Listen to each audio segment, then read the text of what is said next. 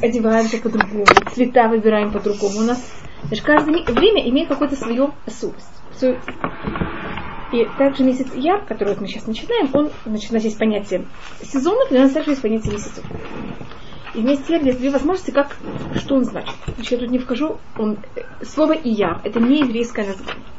Это вавилонско-персидское название. Это называется халдейско-персидские названия. Они по-настоящему не имеют объяснения. На, на иврите. Они как будто не, не что такое. Но если мы ими пользуемся, они у нас вошли, это то, что я сейчас объясняю, это не на уровне пшат. Пшат это простое объяснение, это на уровне, вы знаете, что в Торе есть для каждой вещи, есть, спасибо большое, есть четыре уровня.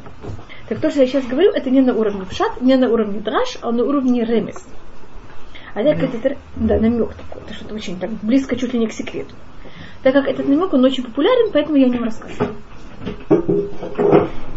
Это одна возможность, как шифровать этот месяц.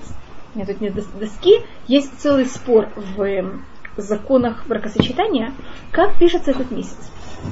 Потому что если вы знаете, когда мы документ бракосочетания, должно быть написано, в какой это был день, в каком месяце, в каком году. И у нас есть спор, как писать этот месяц. Яр пишется алиф, юд, юд, рейш или алиф, юд, рейш. Это как это? Из какого-то есть разница. Есть разница. Или два юда, или один. Числовое значение. Да, конечно. Так что меняет, это очень такой большой спор. А нужно разница, разница в том, что если это алиф юд рейш, тогда это аббревиатура, цитата, которая находится в книге Шмот, они Хашем оф Эха. Я Всевышний твой врач. Когда этот месяц считается, что он очень э, может, хорош для лечения.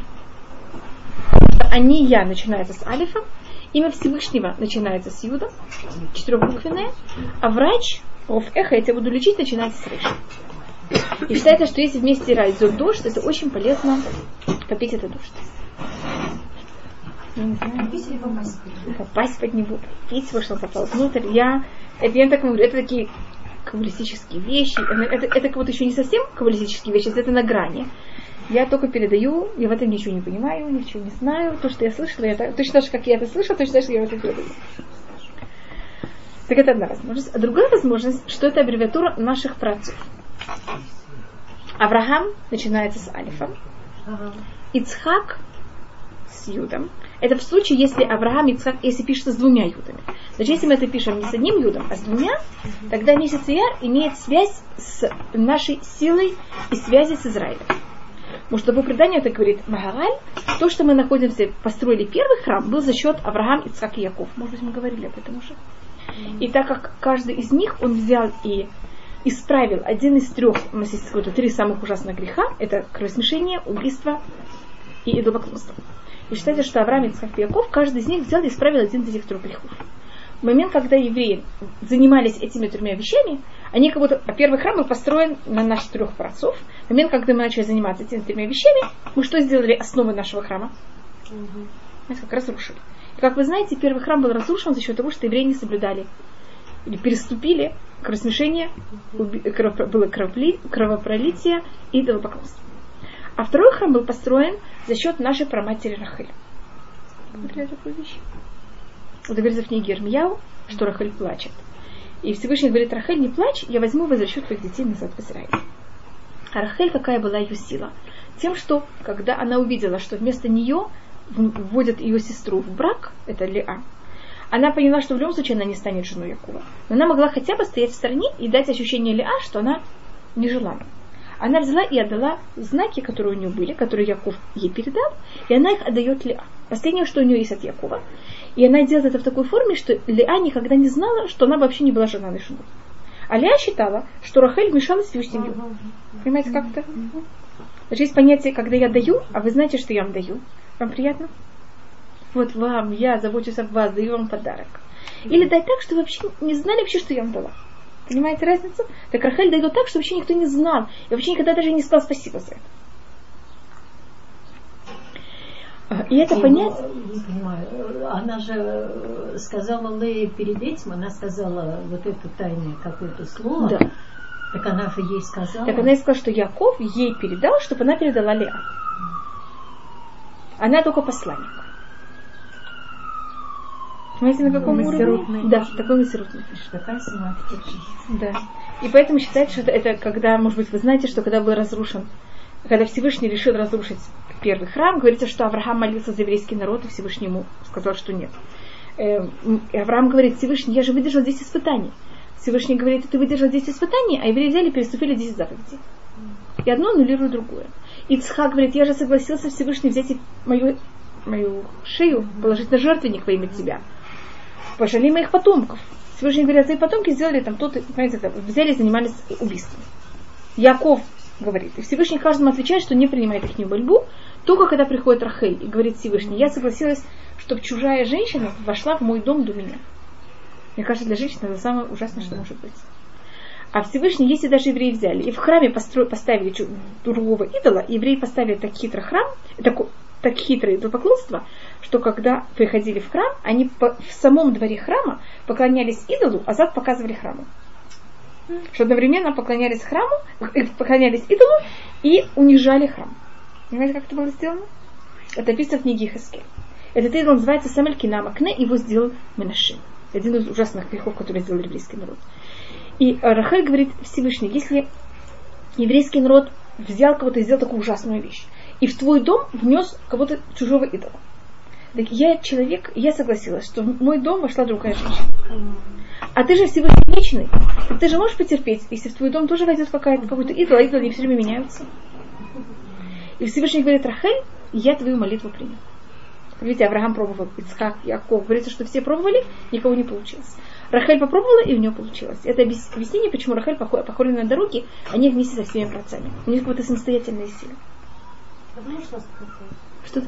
Что, что когда вот был не наш, вот такой ужас, там трудно Да. представить. Но это было то время, когда я забыла, что когда было такое искушение Да. поклонства у нас, Это мы там не описано, можем да, это да, конечно, это, это сделал царь Манаше, Так и описано это. даже Да, когда, значит, если я, я тут не хотела говорить про царя Манаше, но если вы хотите, Да, я да, расскажу, да. это один раз а, мудрецы, там у них был диалог о том, с какого места надо взять и резать халу. Вы знаете, что когда режут халу, есть там целая вещь, с какой стороны ее резать. И один раз мудрецы сказали, завтра мы возьмем и спросим Манаше, вот этого царя Манаше, там скажем от его слов, то, что говорит Манаше наш друг. Хотя ведь он был такой поклонник, они так его назвали. Как будто бы с их стороны они считали, что они его уважают. И ночью он пришел к одному из них в сон, во сне, как это говорится, сказал ему, ты меня назвал твоим другом? Я твой друг? Я твой раб? Как ты смеешь так ко мне относиться? И он сказал, ну, извини, посмотри, как ты себя вел, ты поставил идол в храм.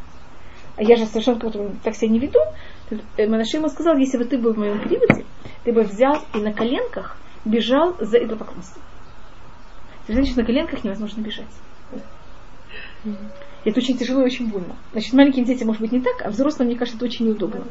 И это понятие того, что была такая страсть к идолопоклонству, которую мы вообще не можем себе представить. Это вот, может быть, что-то похожее, когда я пробую читать, э, или пробовала читать, всякие книги, которые писались во время коммунизма. Вы пробовали такие вещи читать? Или, скажем, это может быть дала пример, пример, который я всегда даю, это есть так- так- такая книга «12 стульев», «Золотой теленок». Так моя сестра, когда это читала, она очень смеялась. А когда я это читала, я плакала. Может, мне там казалось какой-то ужас, какой-то там... У человека это его имущество, он его ищет. Что-то там такое смешное. Я вообще-то не видела ничего смешного. А я говорила с моей сестрой, я спрашивала, почему ты так смеялась? Вот я помню, когда я была маленькая, ты читала и смеялась. Что тут смешного? Может, видите, мы смотрим с разных точек. А когда люди внутри этого, они это видят и воспринимают совершенно по-другому. Ну, там Да. это культовая книга была. В Что это? В Советском Союзе это вообще культовая книга Да. была. Но я просто говорю, это о чем? Это же как будто издевательство над Непом.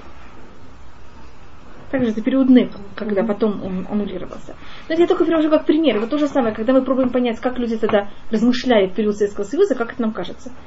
Невозможно, нелогично, вообще непонятно.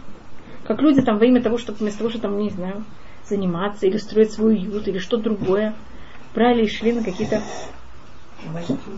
набивали, э, занимались э, раскулачеством или там какие-то другие вещи. Зачем?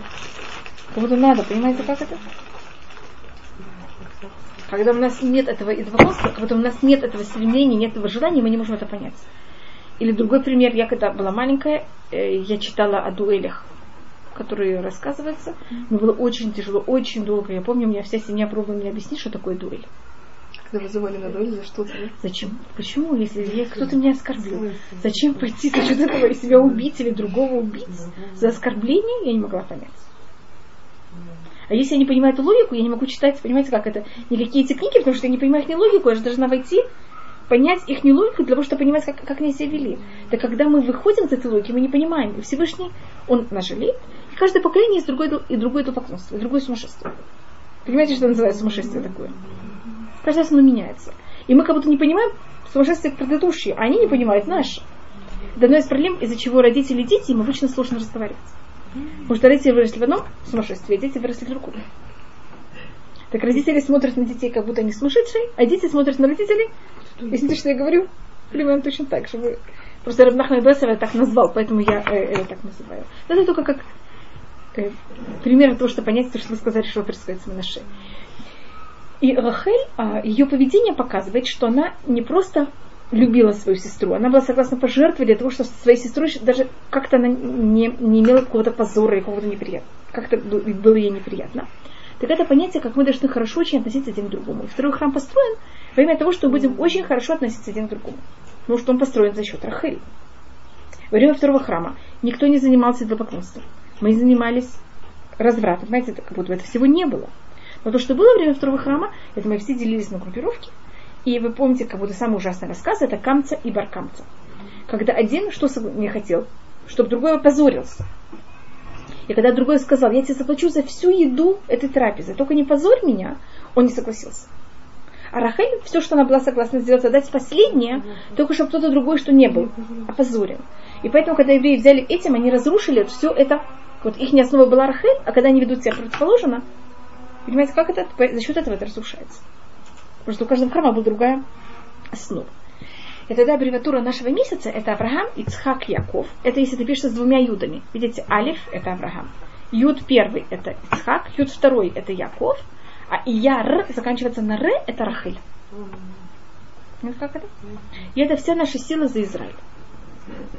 И поэтому есть одно из объяснений, почему вы знаете, что шестидневная война и война также за независимость Израиля, они были в каком месяце?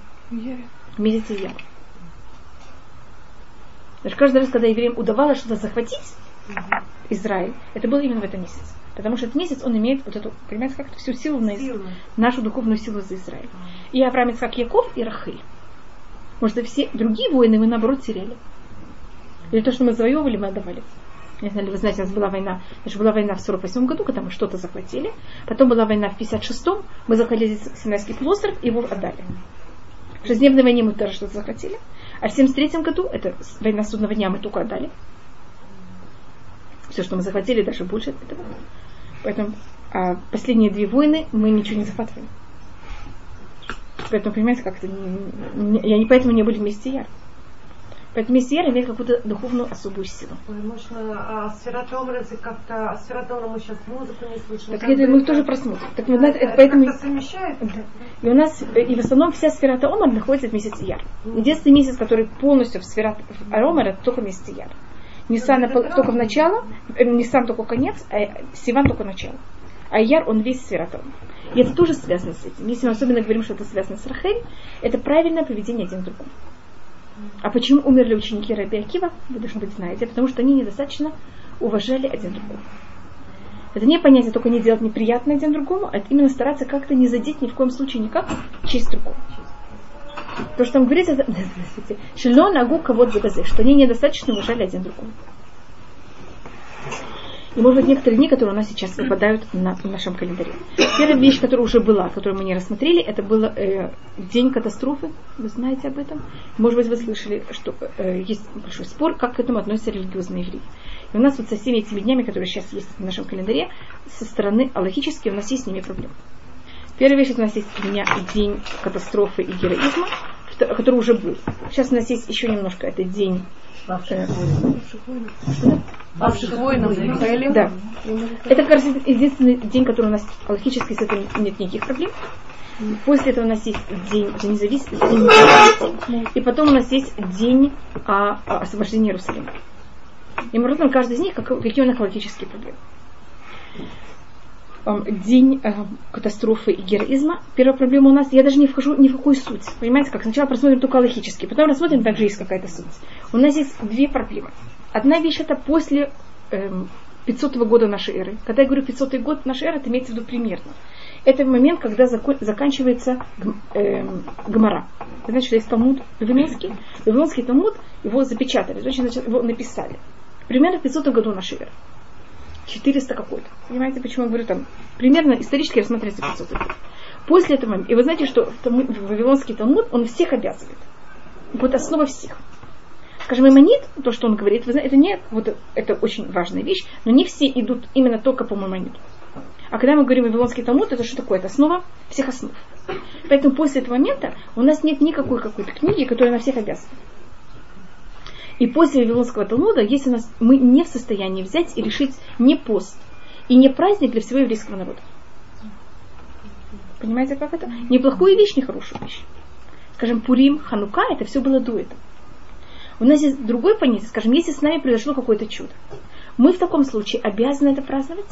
Это может быть люди этого города, люди этой страны. Всех не потомки до конца, до прихода Машеха. Скажем, один из таких дат. У нас есть 20-й Сиван, я не знаю, ли вы знаете, есть сидуры, в которых отмечается 20-й Сиван. Может быть, вы видели. Это дата, в которой во время крест, крестоносцев, э, эта дата была э, там были убиты некоторые евреи во Франции и Германии. И потом во время Богдана Хмельницкого это тоже были тогда очень большие погромы. Евреи, которые, ашканазим, которые жили сначала во Франции и Германии, потом от Франции и Германии они переехали в Польшу. Значит, видите, они эту дату вот страдали два раза. У них это был пост. И у них есть особая молитва, которую они читают в этот день.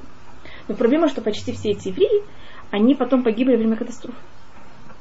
И в наше время почти никто этого не, не, делает. не делает. Но, скажем, но мы не можем этот 20-й Сиван объявить как пост для всего еврейства. Понимаете, какая у нас проблема? Потому что это произошло после 500 года нашей эры. Что бы это ни было, мы обычно это в таком случае делаем, мы берем это и пришиваем каким-то другим датам, если мы хотим, чтобы это было для всего еврейского народа. А если, скажем, с моим отцом произошло там какое-то чудо, так я и вся наша семья будем эту дату сохранять. Но мы не можем понять, а кого обязать. Весь народ. Весь народ мы не можем. Так это первая проблема. И это проблема, которая относится ко всем этим датам. Понимаете, почему это? Потому что все эти даты, когда произошли после 500 года нашей эры. И поэтому мы не можем никак никого...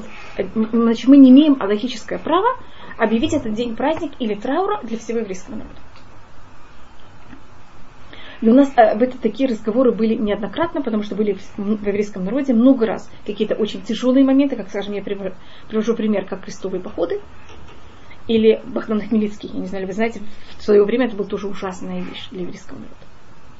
Евреи, была очень большой, большая часть еврейского народа находилась на Украине, и поэтому, когда это происходило, это было вот, для еврейского, но тогда это было очень тяжелая вещь. Евреев, э, восточных евреев, во время Мамонеда были ужасные погромы в Северной Африке. Но так как от этого времени, уже понимаете, сколько времени прошло, мы, так также у них были какие-то даты свои евреи Йемена у него были какие-то вещи.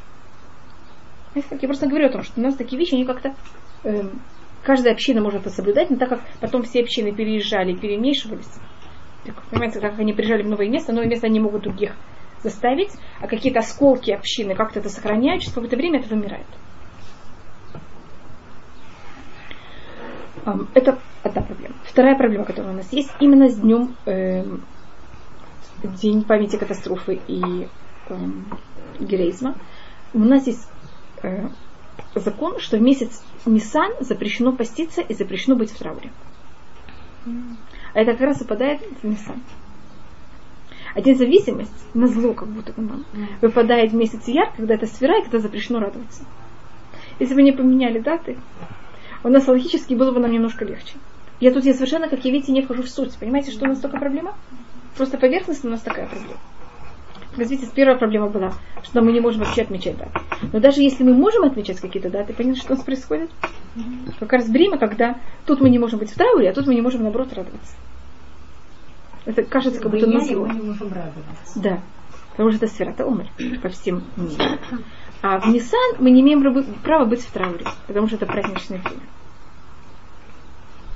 Так как это чуть ли не разница между этими двумя датами примерно неделя с чем-то, как будто всегда мне кажется, как будто чуть ли не на зло. Я понимаю, что никто это не сделал на зло, но так будто кажется, как будто это на зло. Понимаете, как это?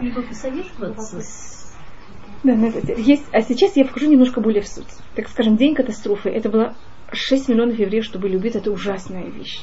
И, скажем, когда у нас было разрушение первого храма, потом было разрушение второго храма, даже люди второго храма не решились сделать им новую дату. Ведь они взяли Тишабе А. Это также Всевышний сделал, что это произошло в тот же самый день.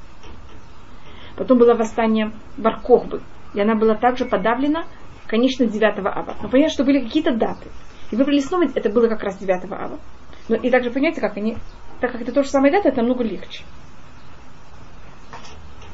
И знание евреев из Испании, вы, если не знали, вы знаете, тоже было 9 ава. И мы вот всегда пришиваем. Понимаете, что называют пришиваем?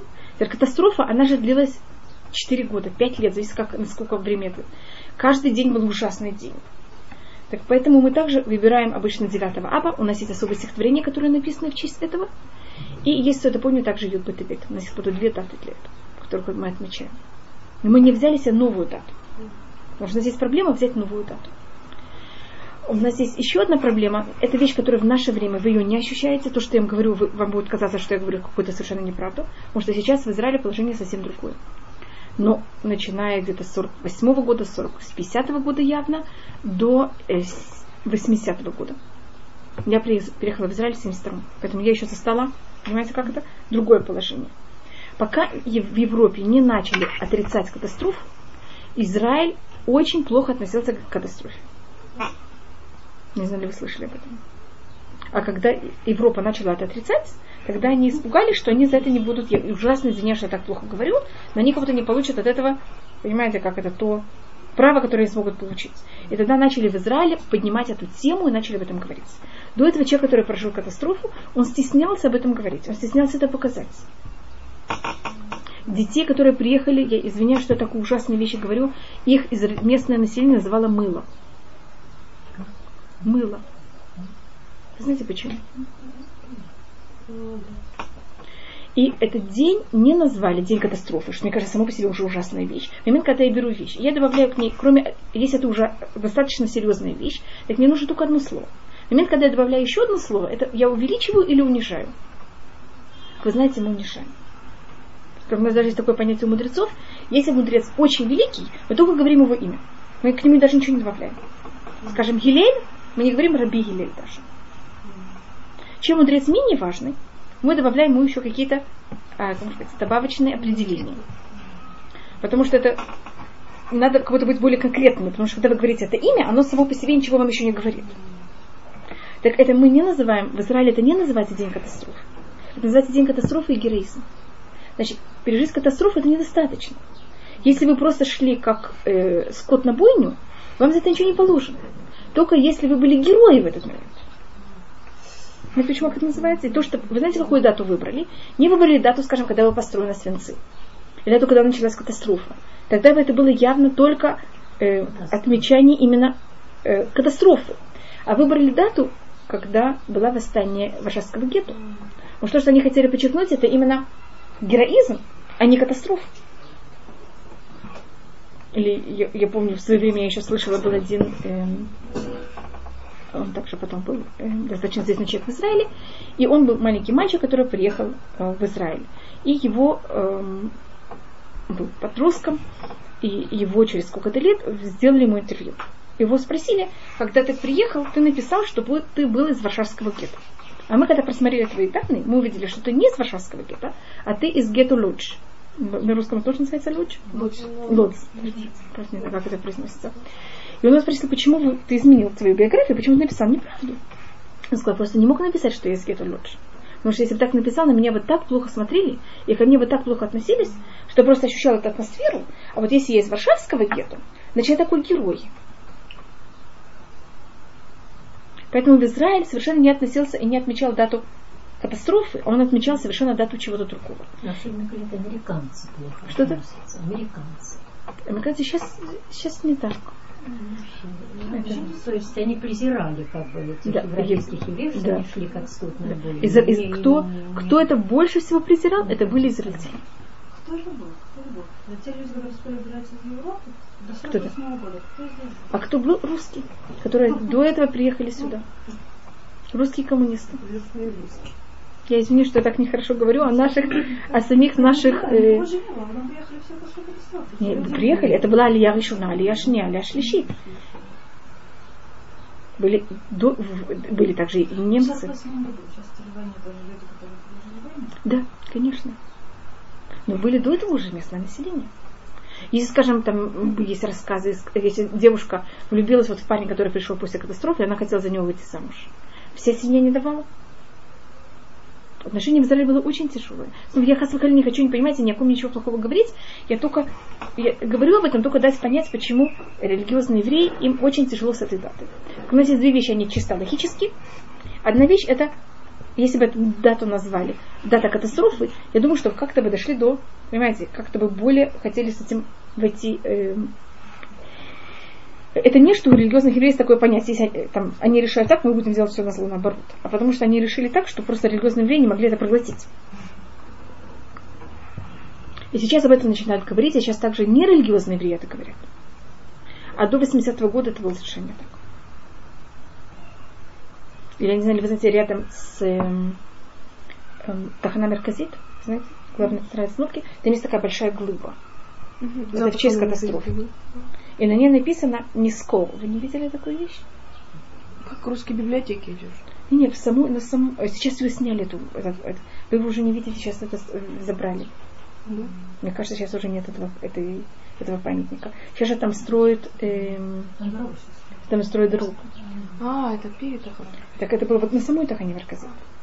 С другой стороны, нет, там, где вы едете в междугородных автобусах, а с этой же стороны, там как сейчас где огорожено рядом с мостом. Так там стоял такой очень большой, большой камень. Такая белая камень. Вот иерусалимский такой большой камень. Тоже если в Иерусалиме долго, он, может быть, его еще помнил. И сверху был очень большой спор, что написать. Так просили, что написали Искор. Знаете, что Искор это же такая символика, что Всевышний помнил. Они сказали, нет, мы ни в коем случае не хотим, чтобы не было никаких религиозных э, как сказать, оттенков. И они написали не скор, мы будем помнить.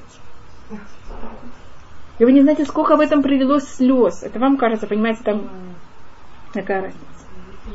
Поэтому в Израиле все было очень такое, знаете, не такое простое, как вам кажется. Я просто только показываю как пример. День катастрофы. 80-го года он появился сразу. После 80-го Но после назвали 80-го года, не, не, наоборот, после 80-го года начали к нему относиться более как день катастрофы и меньше как день героизма. А до 80-го года он был день героизма и немножко катастрофы.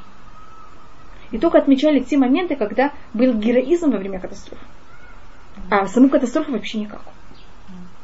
И только когда начали французы, знаете, первые, кто начали отрицать катастрофу, были французы, французские историки. Это когда вот французские историки начали отрицать ката- катастрофу, тогда Израиль решил, что ну, нам тоже должны говорить о катастрофе. Тогда начали говорить, начали просить этих людей рассказывать своим внукам. Не знаю, ли, если вы слышите в Израиле, всегда кому рассказывают, они рассказывают внукам. Они рассказывали детям. Что не хотели слушать. И они сами также стеснялись рассказывать детям. Поэтому первое поколение детям ничего не рассказывало. Кому рассказывают, только внукам рассказывают. Что? Потому что вот было такое, как можно сказать, ощущи- ощ- отношение было такое в Израиле. Что вот мы такие сильные, мы построим, вот они, вот вы там шли, знаете, не вы, понимаете, там, они вот шли как скот на бойню, а мы такие герои. Видите, что мы тут построим? У нас никогда никто не будет больше идти как скот на бойню в Израиле. Мне кажется, тут еще влияние вот этого всеобщего какого-то антисемитизма. Вот оно же нас тоже вот как-то, и мы по себя тоже Ненавидим. стеснялись. Да, да, конечно. Это вот мы построим новый, да. Это было понятие, мы построим новый тип евреев. Мы стерем старого типа еврея, построим новый тип еврея. Это там целая теория, я просто показываю, что и почему у нас были с этим такие тяжелые отношения. Ну, Тем более все были социалисты, коммунисты, Да. когда мы наш новый мир построили. Вот то, что вы спросили, кто это были, это были русские коммунисты. В основном. Немножко были также польские коммунисты, но в основном это были русские коммунисты. Алия Ришуна, Алия Шния, Алия Шишет это русские евреи. А потом были также польские. И потом было также немецкий. Там каждый, каждый год были, понимаете, как евреи приезжали Правда, сюда. сюда приходили же и религиозные много, из России, из той же. Это было- это до этого. 17 века. И, и еще нам из религиозные приезжали в Израиль. Значит, была такая проблема. С 1939 года и до этого также англичане начали ограничивать въезд в Израиль. И поэтому с этого момента уже был, не, был вопрос, кто приезжает. А религиозные евреи приехали в Израиль в середине 19 века. Вот те, кто приехали в середине 19 они все были религиозные. Вот вы их видите в Миашарим, вы их видите в Шары Хесед, вот некоторых. Они приехали, понимаете, когда? В середине 19 а те, кто приехали в начале э, 20 и в конце 19 были уже в основном не религиозные. Тогда религиозные уже не едут почти. Но едут, но они уже не большинство. Я просто, когда мы говорим о ком-то, кто приезжает, я говорю о большинстве, не о меньшинстве. Сейчас день независимости Израиля. В нем, значит, это снова у нас такая, у нас две проблемы остались, такие же, которые я уже говорила. Одна проблема это, что мы не можем начать сейчас назначить никакую дату. Другая проблема, что в месяце Яр запрещено радоваться, потому что это сфера Томар. Это время, когда умирали ученики Раби Акива. И сейчас это- были первые две вещи, которые не имеют никакой связи с сутью этого дня. А сейчас я перехожу к сути этого дня. Значит, исторически, вы знаете, что произош- произошло 5 ияра, в, это 15 мая в 48 году. Знаете, что было? Декларация. До этого, значит, деклара... вот, вот то, что вы говорите, это если бы это не, если бы это была бы, скажем, у нас есть несколько дат, которые связаны с Израилем. Есть декларация Бальфура в 1917 году о том, что если англи- англичане захватят Израиль, они дадут возможность в Израиле построить еврейский очаг. Что-то вроде еврейского дома. Но это, эту дату как раз никто ее не празднует. Теперь у нас другая дата, это 29 ноября, это называется Кафтет Бенувембер, 47 года. Это день, когда ООН проголосовал о делении Израиля на два государства.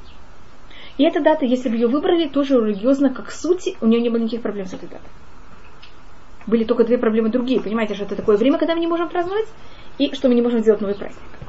Что произошло в 48 году, э, 4 ияра?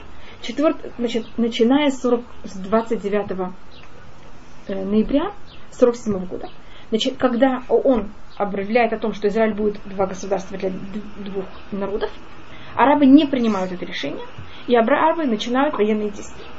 Только так как есть в Израиле английский мандат, эти военные действия, они происходят скрыто. Как, я не могу сказать, не как сейчас, но если вы были когда-то в Израиле, когда были всякие какие-то акции все время, где-то что-то, то это происходит немножко тяжелее. Э, Путь между Иерусалимом и Тель-Авивом перекрыт. Если вы едете между Иерусалимом и Тель-Авивом, и вы видите по сторонам остатки машин, знаете, откуда эти остатки машин? Иерусалим был перекрыт, от, э, он был в, осад- в осаде, а в Иерусалиме нет никаких эм, растений, даже почти воды тут нет, потому что ничего нет. И все привозится из Тель-Авива. А так как эта дорога, она же проходит в ущелье. Вы заметили? Два, две горы с обоих сторон. Это называется всегда, э, видите, называется Проздор Рушалайм. Это называется эм, коридор, Иерусалимский коридор. Это уж когда к Иерусалиму подъезжаем. Да, вы заметили, от- от- примерно от района Бетшимыша. Есть такое место, называется Шарагай. Вот вы едете сначала в таком туннеле, а потом вдруг вы выходите на такое, вдруг эти горы вообще их не рядом, они очень на длины. Вот это место называется Бабельбат. На арабском, э, или на иврите Шарагай. Это ворота в долину. А до этого вы в таком ущелье. А на этих ущельях, сверху этих гор, находились арабские поселения. И когда они видели, и, значит, евреи брали много-много машин, обороняли их, и клали туда продовольствие, и они ехали в сторону Иерусалима. Арабы ждали, чтобы они все ехали, вошли в это ущелье. В ущелье вы не можете сделать развернуться. Заметили, какая там узкая дорога? Ставили э, барьеры, как вот называется, баррикады посередине дороги, и просто брали и убивали машину за машиной. Вот остатки машин, которых вы видите, именно не машины убивали, вы понимаете, кого было. Это просто были чуть не, это были добровольцы, которые знали, что они едут в, для очень большой опасности только для того, чтобы спасти жителей Иерусалима от осады. И вот один из случаев, когда э, прорвали эту осаду и ввели в Иерусалим еду, было перед Песахом, 48 года. Теперь это рассказываю только для того, чтобы показать, что вот мы сейчас и 5 ияра, видите, это же немножко после Песаха. Так вот еще до Песаха Иерусалим в осаде ужас. Вот перед Песахом смогли, это называется Мефса Нахшон. Каждая такая операция имеет название. Это называется операция Нахшон. Когда взяли перед Песахом и смогли принести продовольствие в Иерусалим. Яфу в осаде. Э, там, а как освободили Яфу. Вы знаете, что Яфу там был арабский город, а Тель-Авив был еврейский. И арабы Яфу брали, обстреливали Тель-Авив. И их э, Яфу очистили от, от очень... Там остались арабы, но не совсем воинственные арабы. Это сделали тоже перед Песохом. Поэтому эта операция называется операция Хамец. Называется операция аннулирования Хамец. Мевца Хамец это. Мевца Биур Хамец, как будто полное название. А обычно мы в сокращении называется Мевца Хамец. И видите, почему это так назвали, потому что это было перед Песохом. Я только описываю, как до 48, до 5 ияра, видите, в каком тяжелом состоянии находится Израиль. Но тогда война, она с местным населением. И англичане, они кого-то патрулируют, так можно сказать, сверху. А арабы делают то, что они хотят. А нам очень тяжело как-то обороняться, потому что по закону никто тут не имеет права иметь оружие, только англичане. Арабам, то, что делают арабы, англичане вообще не замечают как будто бы. А если у евреев вдруг находится с оружием, их берут, сажают в тюрьму. В 4 ияра мандат англичан заканчивается, и англичане уходят из Израиля.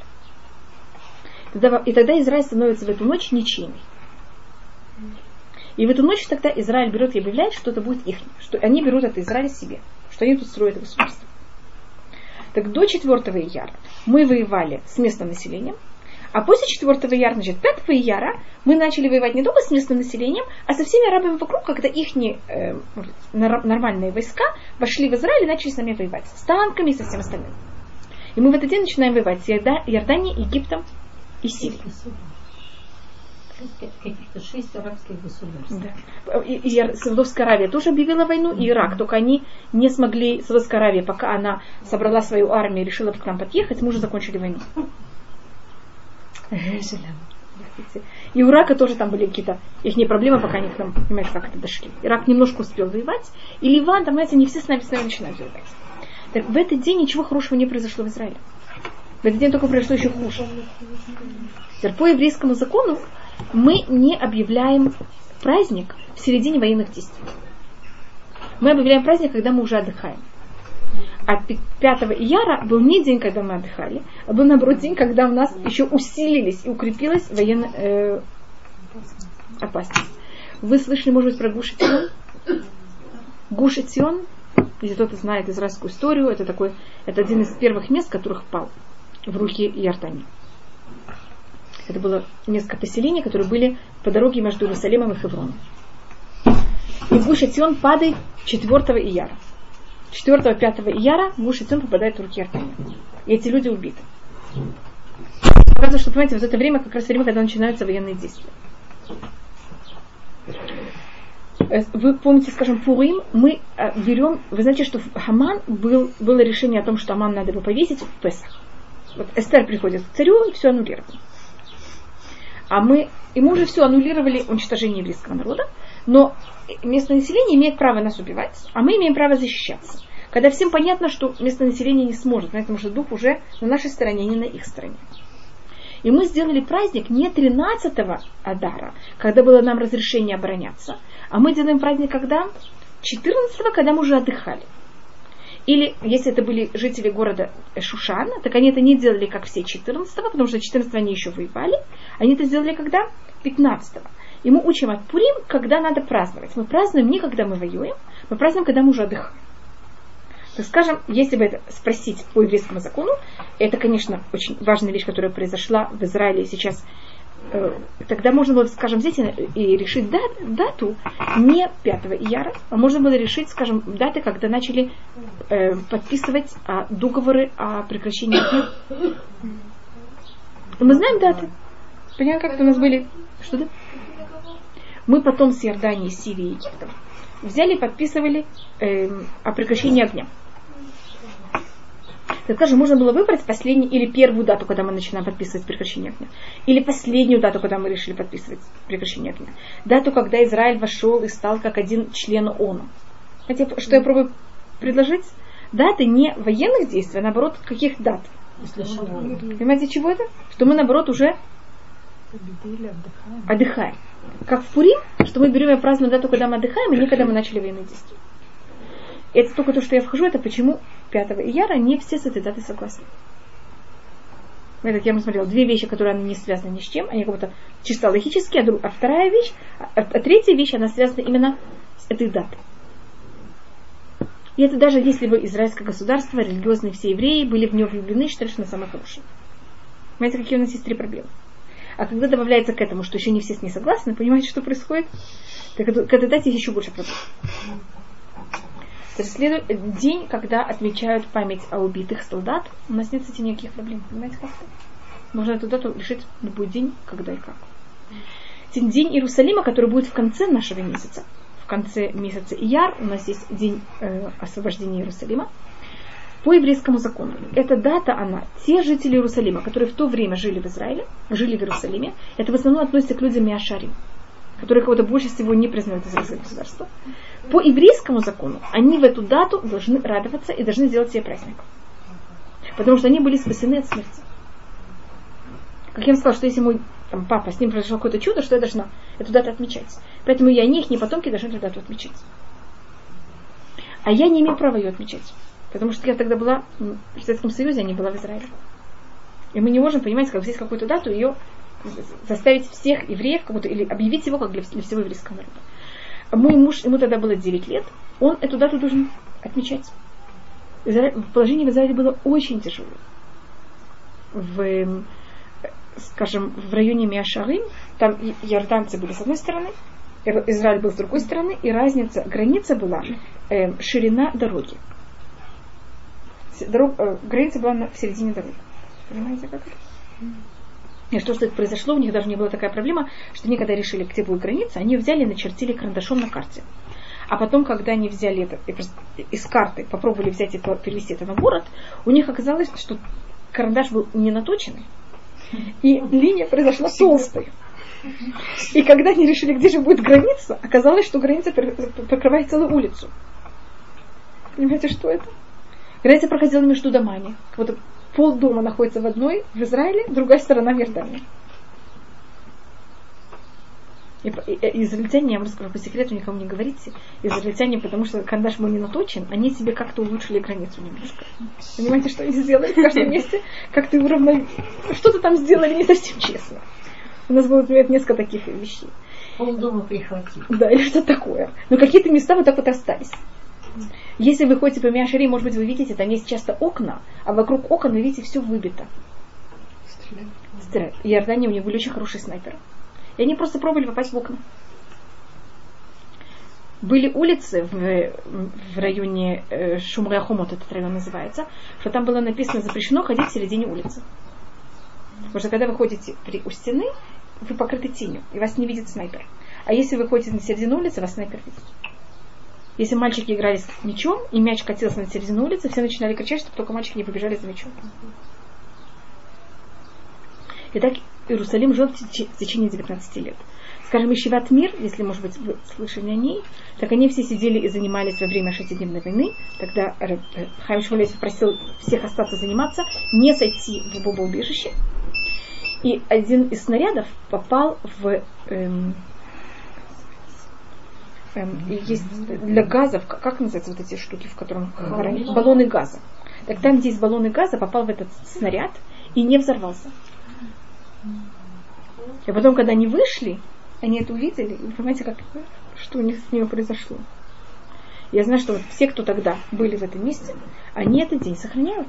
Для них это очень важно, понимаете, это день спасения их жизни. Понимаете, я тут не вхожу идеологически, мы согласны, не согласны или как. Я просто говорю со стороны логически, как мы относимся к каждой из этих дат. Это был 67-й. Это было как, э, в этом году это выпадает на сейчас и 40 лет.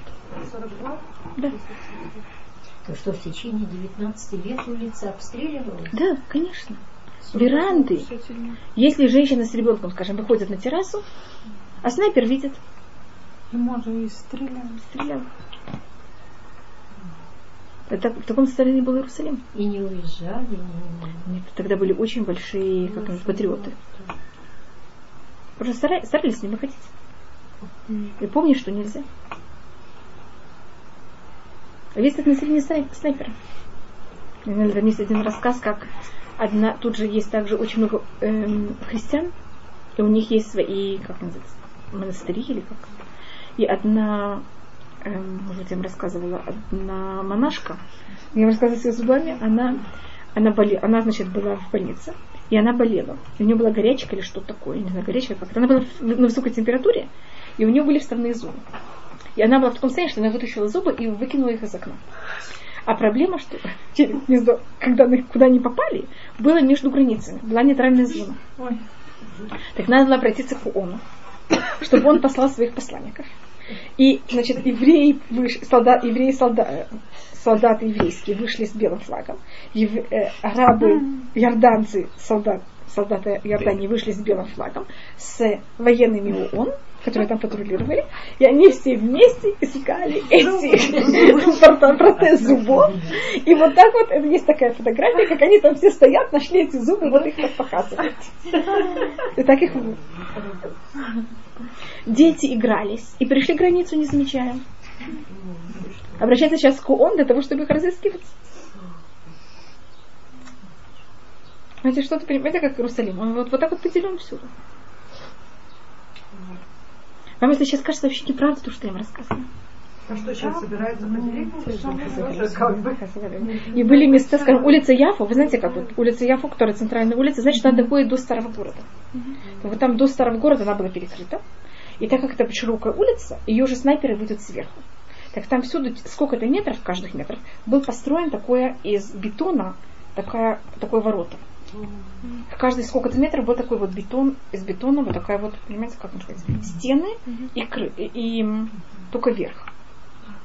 Арка такая. Для того, чтобы это делать тени, и чтобы не видели людей, которые едут или ходят по этой улице. Вы можете мне поверить или мне не верить? Ну, тяжело вам. Как такая вещь? Да? Вы ходите по улице Ефа, ничего не замечаете. Вы, где вы это можете увидеть? Вы, когда доходите до построения Ирия, до здания мэрии Изра, Иерусалима, там есть такой круглый дом, это совсем напротив старого города, можете видеть, как он весь выбит снарядами. Него стреляли все время. Так это то, что прекратилось в 67 году. И, конечно, для жителей Иерусалима это просто был спасибо. До этого они жили, понимаете, в каком очень тяжелом состоянии. Просто все время с такой мечом на голове. Это только немножко а в общем, понимаете, как это об этих, у нас так много особых э, дат в этом месяце. И еще одна вещь, которая есть, это вещь, которая происходит два раза в году. Эта вещь называется бегаб. Кажется, каждый раз я это вам такую вещь рассказываю. Это совершенно не вещь, которая обязательно, просто только рассказываешь, что у нас есть такая вещь.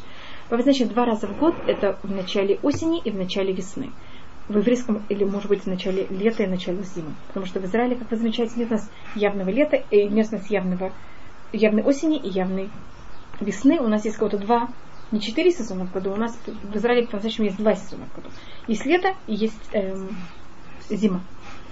И всегда в это время у нас, когда меняется эм, погода, вирусы начинают плохо себя вести. Я не знаю, ли вы слышали, только сегодня начали передавать о том, что какой-то есть новый ужасный какой-то вирус. Слышали о нем? Который из Мексики. Да. Из Мексики пришел. И это считается вот время, когда начинают бушевать всякие гриппы, всякие болезни. По еврейскому преданию это считается вот эти времена года. Мне кажется, также в России это считалось, когда меняется погода. Также осенью и весной, весной. Да. Так у нас то же самое. Это вот всюду. Так у нас, вы знаете, когда поменяли молитву, до Песаха мы молились, как будто это зима, с Песаха мы молимся, как будто это лето. Поэтому у нас это время считается как будто переходное. То же самое будет после Суккот. До Суккот у нас было как будто лето, после Суккот у нас начинается зима. И поэтому месяц после, Ияр это следующий месяц. Мы первый понедельник после этого значит, должно быть начаться новый месяц, и первый понедельник после начала нового месяца, только шаббат должен быть еще, и должен быть еще шаббат. В, это, в этот раз это не будет на этой неделе, это будет на следующей неделе. Mm-hmm. Может, шаббат был Рушходиш. Mm-hmm. будет на, я это рассказываю сегодня, хотя это будет, всячески это все начнется mm-hmm. с следующей недели. Мы понедельник, четверг, понедельник, есть особые молитвы, которые в них говорят. Это делается два раза в год для того, чтобы не было никаких болезней. И особенно мы молимся, что дети не болели, и чтобы дети были живы, чтобы у них было все хорошо. Понедельник, четверг, понедельник. Это называется бехаб. В одну неделю, да? Это, это приходит в полторы недели. Это должно быть, чтобы была, начался новый месяц. вот след, это месяц Ияр или месяц Хашван, что в этот месяц суббота прошла такая нормальная, будничная суббота. Я не знаю, о субботе можно говорить как о будничной субботе. В этом месяце как бы прошла суббота. Да, ну, такая, потому что вот эта суббота, которая сейчас была, она не будничная, она же была суббота Рушходыш.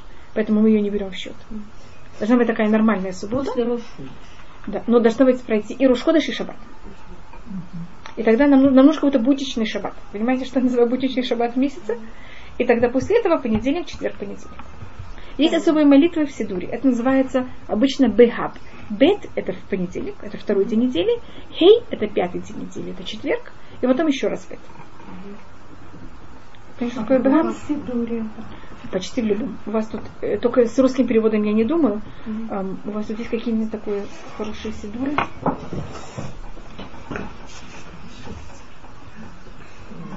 Это спартский. А Сфарадив нет?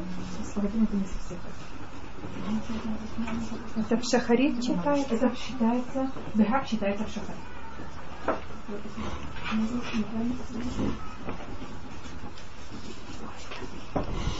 Я только поищу, что у нас есть. Только они вместо того, чтобы называть бехаб, они это называют шини, хамиши, шини. Ты понимаешь, что шини это понедельник. Шини это второй день недели. А, Вот, посмотрите, кто хочет. Эти слихот для шини, хамиши, шини. Слихот на шини, хамиши, шини. Вот именно эти слихот. И у них есть особость. Есть на первый понедельник, а другие совершенно на второй, на четверг, и другие совершенно на следующий понедельник. А есть что-то общее. А в какой части? После, после Тфилатамида. Это совершенно не обязательно. Только если кто-то хочет. Понимаете, как то надо... И человек должен всегда понять, что если он будет говорить слишком много, за счет этого он будет меньше иметь в виду, что он говорит, так лучше вообще ничего не говорить. Это кого-то добавка. Я только рассказываю, чтобы вы понимали, что у вас в Сидуре. Есть кто постится так же.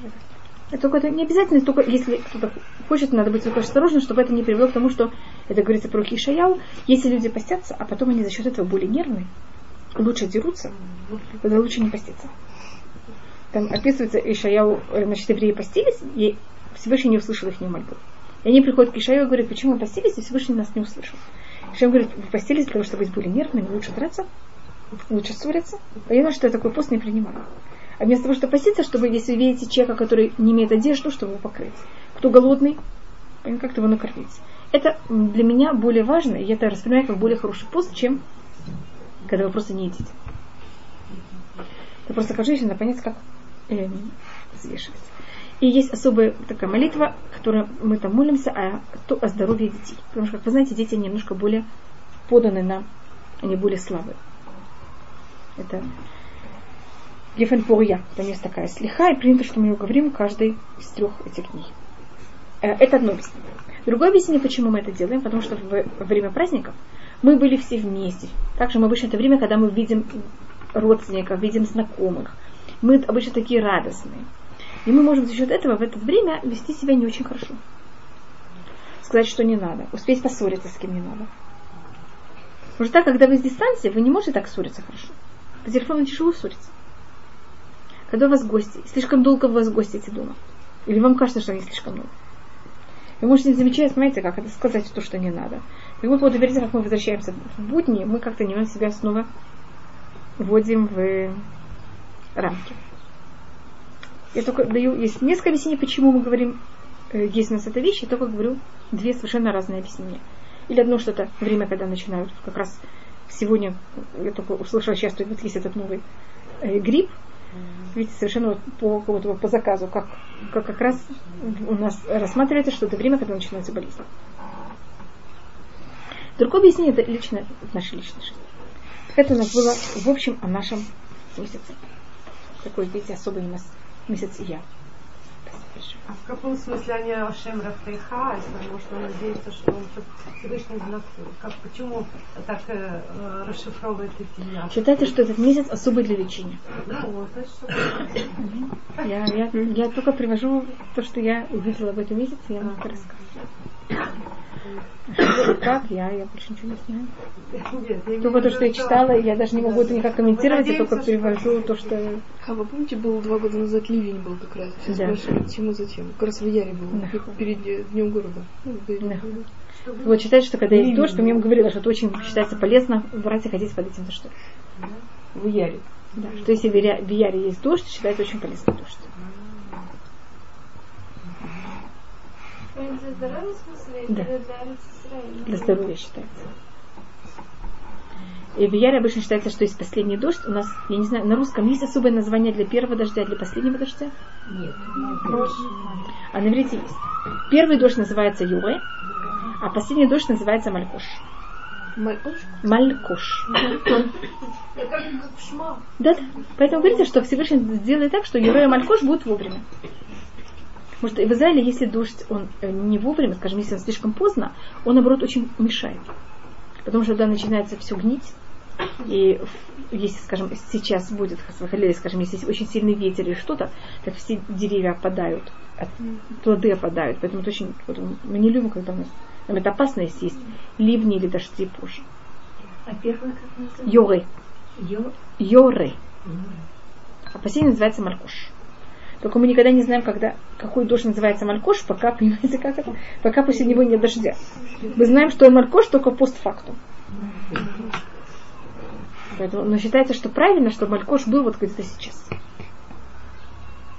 Но не слишком поздно. А в Сиване это считается уже нехорошо, что был дождь. В Яре еще как-то нормально, а вот после Яра это уже нехорошо. Пусть сохнет. Скажите, пожалуйста, э, английский мандат был закончен, Да. и Израиль осталась бесхозной. Да. То есть, что было предусмотрено? О, Он, а, теперь он те, тогда... этот мандат устанавливали и прекращали. Да, так они тогда для этого, поэтому в 47 году, они же знали, что мандат закончится в 48 году в То есть у него был 14, 14 мая. Так поэтому они уже в 47 году, 29 ноября, решили о том, что Израиль будет поделен на два государства. Они это он. ООН. А Израиль были очень, снова я не ходила в историю, мы, по-моему, говорили об этом когда-то, что тогда в Израиле были очень большие, эм, думали очень сильно о том, стоит ли объявить израильское государство. И были, потому что была очень большая опасность, и Америка тогда очень боялась, что если Израиль объявит, э, если евреи в Израиле объявят о том, что они здесь строят еврейское государство, все- было известно, что арабы всех хлынут сюда, и была опасность, что просто тут будет кровавая баня. И это то, что боялись, боялся весь мир. И даже Иордания этого боялась. Это было настолько ужасно, то, что думали, что будет, что они уже не могли даже представить себе, сколько тут будет убитых людей. И тогда Иордания, скажем, предложила Израилю, что Израиль и Иордания будет одно, одна большая фед- конфедерация. Знаешь, что такое конфедерация? Это вот две федерации, которые будут объединены. И э, в парламенте, в Иорданском, будет 50% прес- представлена еврейская национальность и 50% арабская. И Абдаляля, как король Иордании, это предложил Израилю. Поэтому были несколько предложений. Америка, скажем, она объявила в ООН, что она хочет отнять, она же в 47-м проголосовала за, то, что в Израиле будет два государства. Потом, когда она увидела, как на это тяжело среагировало, среагировало арабское население, как оно готовится к войне, ООН хотел, э, Америка в ООН, да, и, и наружник. О, Тогда Америка хотела взять, и было понятно, что все армии войдут, так Америка хотела взять и свое, то, что она проголосовала за, Забрать голос. забрать голос. Но в итоге осталось ну, ничего не осталось. Как это может быть? Что это? Существует политический орган, ООН. Да. И они предполагали так или это. И были споры. В итоге так ничего и не было. Так, оно, как будто вот так вот оставило, что будет, то будет. А, а что происходило? Само по да. бы И если бы начались, если бы, вы знаете, как делает ООН? Они как будто знают, что и, здравствуйте, и боятся того, что может быть кровавая э, называется, разборка, разборка в Израиле. И они уже готовились к тому, что если будет, что они будут в таком случае делать? Что? Пошлют сюда своих... э, вы знаете, что делает ООН в таких случаях? Ну, послали. Посланников.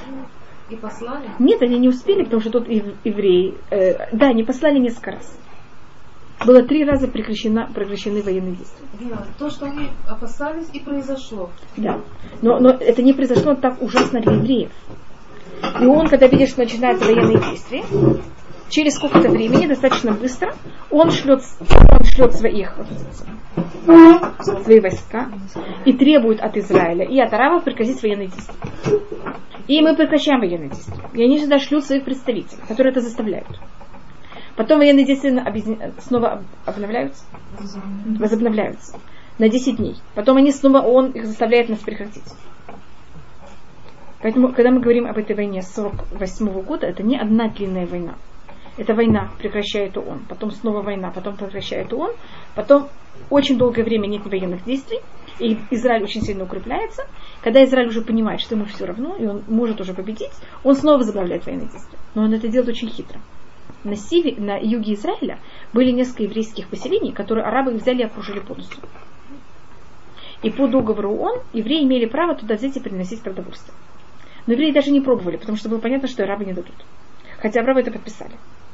И когда мы были уже очень сильные собрали достаточно оружия, мы поняли, что у нас есть силы, мы кого-то пошли исполнять то, что написано по закону ООН, по, как можно сказать, последней букве. И мы, значит, взяли и начали привозить продовольствие. Понятно, что арабы, мы же знали заранее, что начали делать, на нас стрелять. И мы тогда ответили. Значит, мы же, мы же это делали специально, только для того, чтобы это сделали по таким соусам, для того, чтобы мы не считались агрессором. Что да? Какой такой? 48 конец 48 уже почти начало 49 Я думаю, что мы когда-то не считались агрессором. Откуда нас взяли силы? А мы начали взять и покупать оружие со всего мира. Откуда?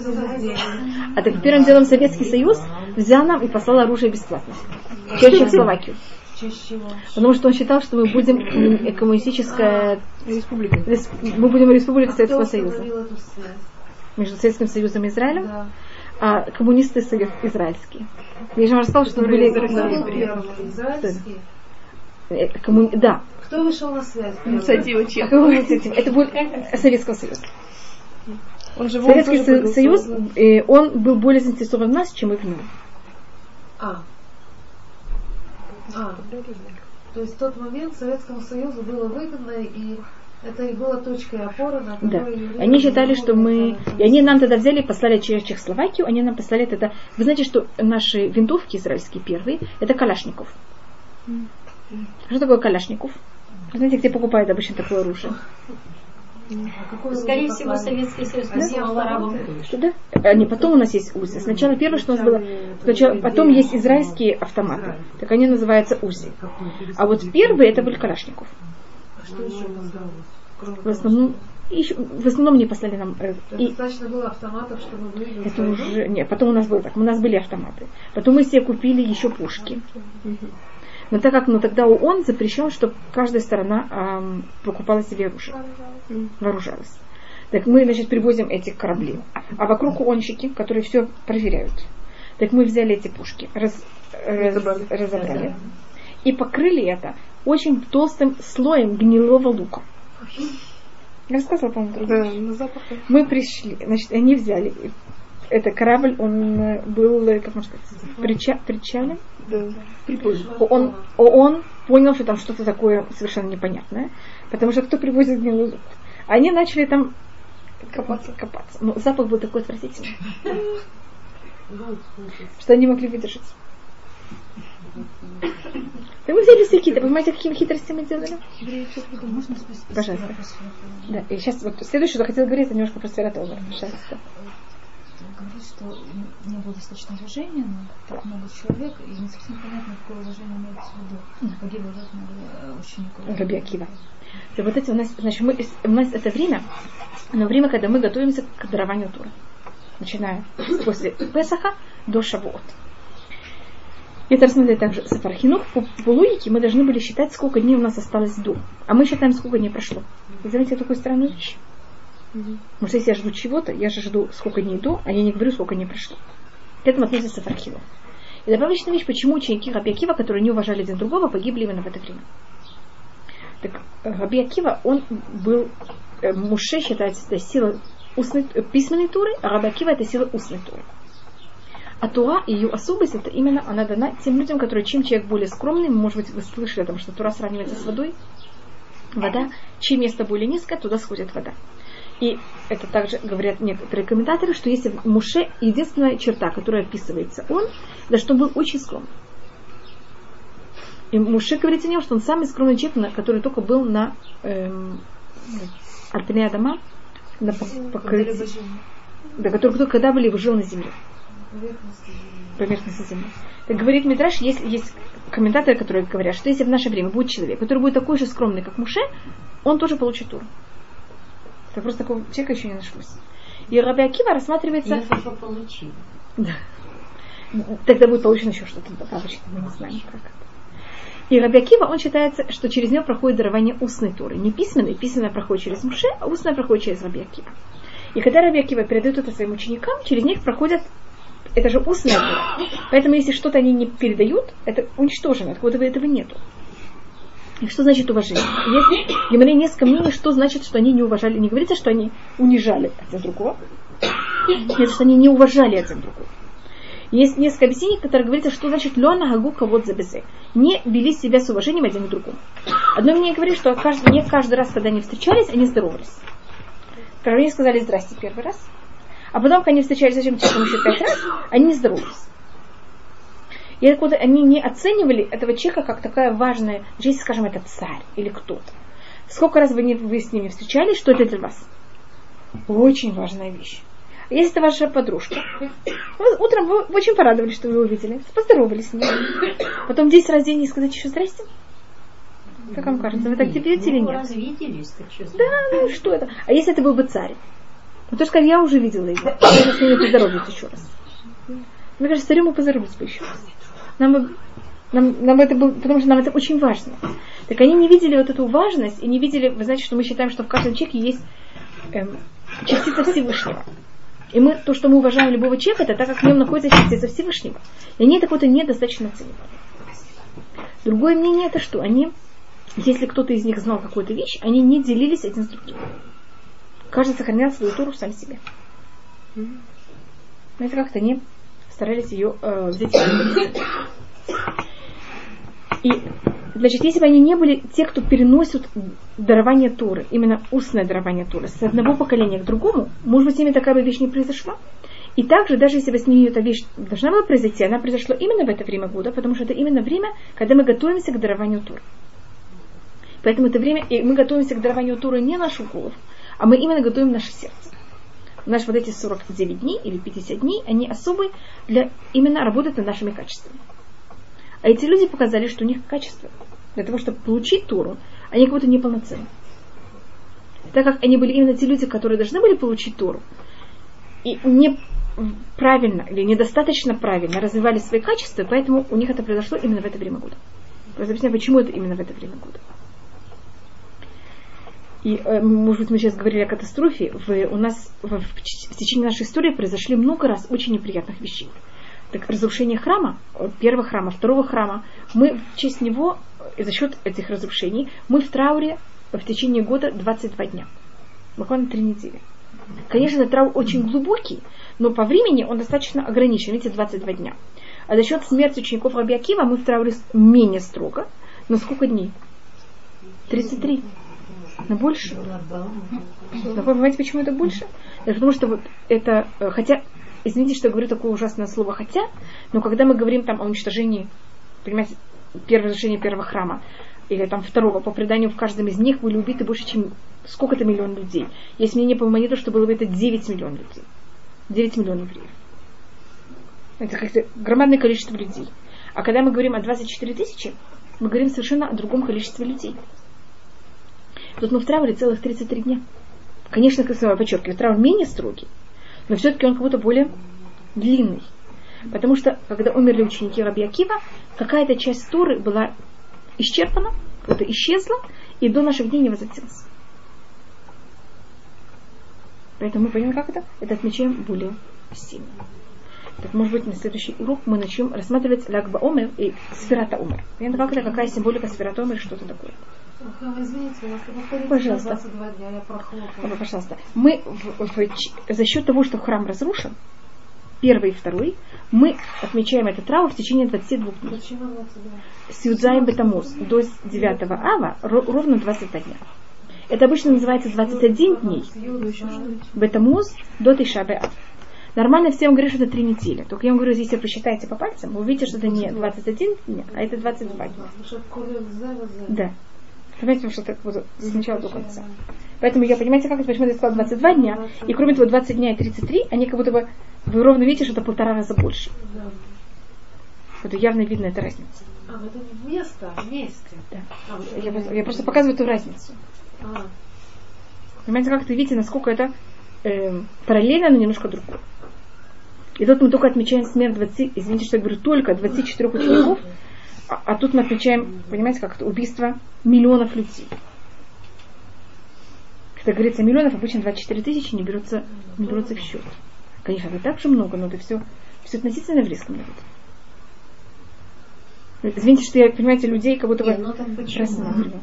Потому что то, что мы потеряли за счет смерти этих 24 тысяч людей, оно как будто невосстановимо. То есть мудрецов то есть оно тоже. никогда Да. не она бы зачем, когда придет Машех, они, они, тогда да, это вернется. Но пока это не возвращается. А у евреев есть такая, знаю, мы такой, есть такое существо, которое все время умеем взять и очень быстро вставать на ноги. Была ужасная катастрофа, которая закончилась в 1945 году. Через пять лет, в 1950 году, даже можно сказать и меньше, но я беру специально, скажем, пять лет, есть какой-то где-то эм, есть такие эм, маханы, это, Лагеря? лагеря, есть лагеря беженцев евреев? Через пять лет? Нет. Сравните с любой какой-то войной. Если это будет в Африке, в Европе, в Азии, где бы ни было. Через пять лет после какой-то ужасной войны. Есть еще лагеря беженцев? Конечно. После в Югославии, я имею в виду, скажем так, так недавно было там, или что-то. Все время там, как в Косово, там все время об этом говорится, какие проблемы и как это. Понимаете, что я рассматриваю? Вот евреи не такие существа, которые очень быстро все рассасывают. А что значит, когда вы говорите, что часть Торы была утеряна? Понимание какой-то части Да. Торы было? И устное предание какое-то. И поэтому у нас какие-то споры остаются, То есть понимаете? понимание, то есть ни один человек не возьмет это понимание, или весь народ не будет иметь это понимание. весь народ он состоит из единиц. Понимаете, как это? Поэтому у нас какие-то вещи утеряны, и мы их не знаем. Они же не, не делились между собой. остались. Что- потом да. вот Потом, да, потом Раби Акива пошел на, на юг, нашел еще пять учеников. И им еще взял и все передал, что он успел. Вы понимаете, что бы было бы, если были 24 тысячи или 5? Вы видите эту разницу? И сколько осталось времени? Что это? Сколько осталось времени на эти пять? Эти- На эти пять Раби Акива мы знаем, что он 40, 40 лет, пока он начал заниматься. И потом, пока он их выучил, это было 24 года еще. Примерно как это? У него- а он жил занимались еще 24. 64 года. Значит, у него осталось еще где-то 56 лет. Раби Акива по преданию жил 120 лет. А где это написано? Это устное предание. Это, это Гемаре то, описано- да, это устное предание, оно рассказывает, как и что это было. Так то, что потеряно с учениками Рабакиви не возвратилось, а то, что потеряно с разрушением храма. Мы на каком-то уровне какие-то вещи, это как, вы знаете, Луалафиха, извините, у человека, у него была какая-то ужасная болезнь. Взяли и вырезали какой-то, вырезали почку. Человек с одной почкой, это, конечно, инвалид наполовину, но значит, что как-то он может жить.